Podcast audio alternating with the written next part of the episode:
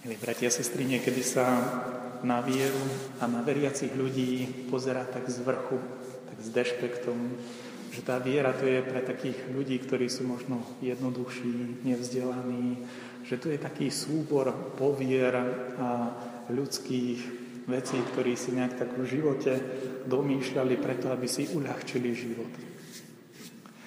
Ale pravda je opak.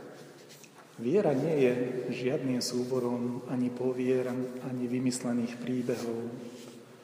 Viera je častokrát túžbou človeka po poznaní pravdy, po spoločenstve s Bohom. Viera nás učí múdrosti, ktorú nám tento svet nemôže dať.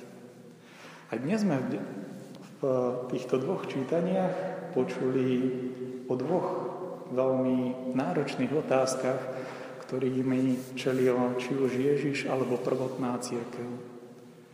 Prvá bola tá, o ktorej sme počuli dnes, či slobodno platiť daň cisárovi, teda okupantskej moci v Jeruzaleme a v Izraeli, alebo nie. A pre mnohých ľudí, ktorí žili skôr politikou ako vierou, to bol neriešiteľný problém. Pretože vedeli, že vlastné kráľovstvo nečaká za rohom a Rímania tak rýchlo z Izraela neodídu. Ježiš, ktorý neuvažoval iba čisto v politických intenciách, má tú slobodu povedať veľmi názorne a veľmi jednoznačne. Čo je cisárovi, dajte cisárovi.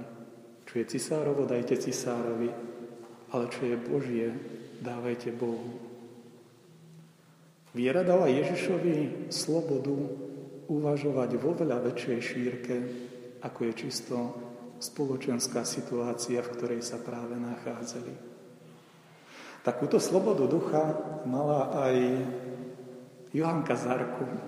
Jeden príbeh, ktorý hovorí o Johanke Zarku vo Francúzsku, keď ju chytili a súdili ju anglickí väznitelia tak jedna z najťažších otázok tej doby bola, že či sa človek nachádza v milosti posvedzujúcej a či má o tom nejakú vnútornú istotu.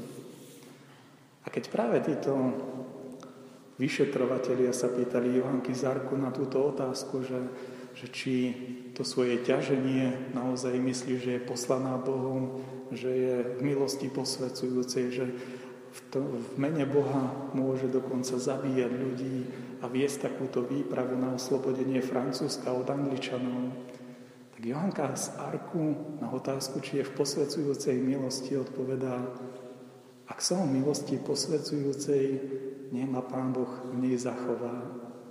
Ak nie som, nech ma do nej privedie.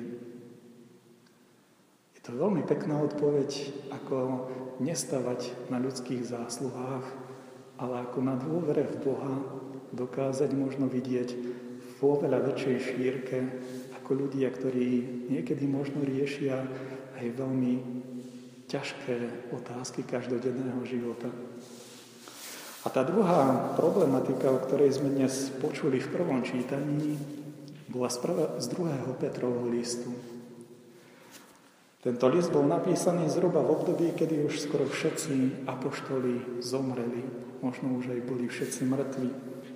A predmetom tohto listu je, že keď apoštoli zomreli a pán Ježiš povedal, že Božie kráľovstvo príde ešte kým zomrie posledný z apoštolov, varí nás pán Ježiš klamal, zavádzal. Vali sme sa obetovali nadarmo. Vali mnohí kresťania obetovali svoj život v rôznych prenasledovaniach iba tak,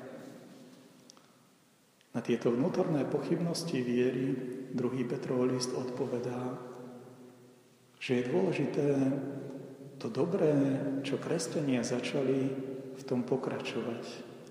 Aj keď možno človek ten príchod Božieho kráľovstva nezažije ako nejakú svetovú veľmoc, aj keď to nezažije ako nejakú veľkú silu, ktorá príde tu a teraz do tohto sveta, a radikálne ho zmení.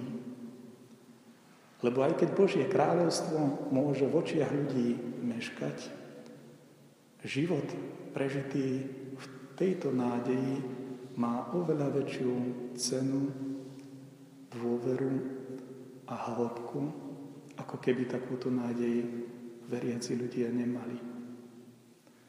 Autor druhého Petrovho listu veľmi pekne odpovedá veriacim, ktorí zažívali pochyby konca prvého storočia církvy aj tohto nášho letopočtu, že to, že Pán Boh oddialuje príchod, hovorí veriacim, považujte za spásu, považujte za milosť a neochabujte v konaní dobra, v modlitbe, vo viere a v činorodej láske.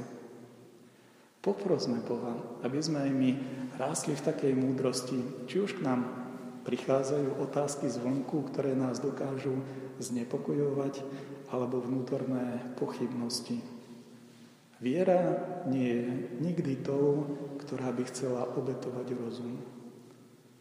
Viera v dôvere a trpezlivosti hľadá prehlbenie poznania, aby sme rástli v pravde, aby nás táto pravda privázala čím ďalej k tým lepšej láske. Amen.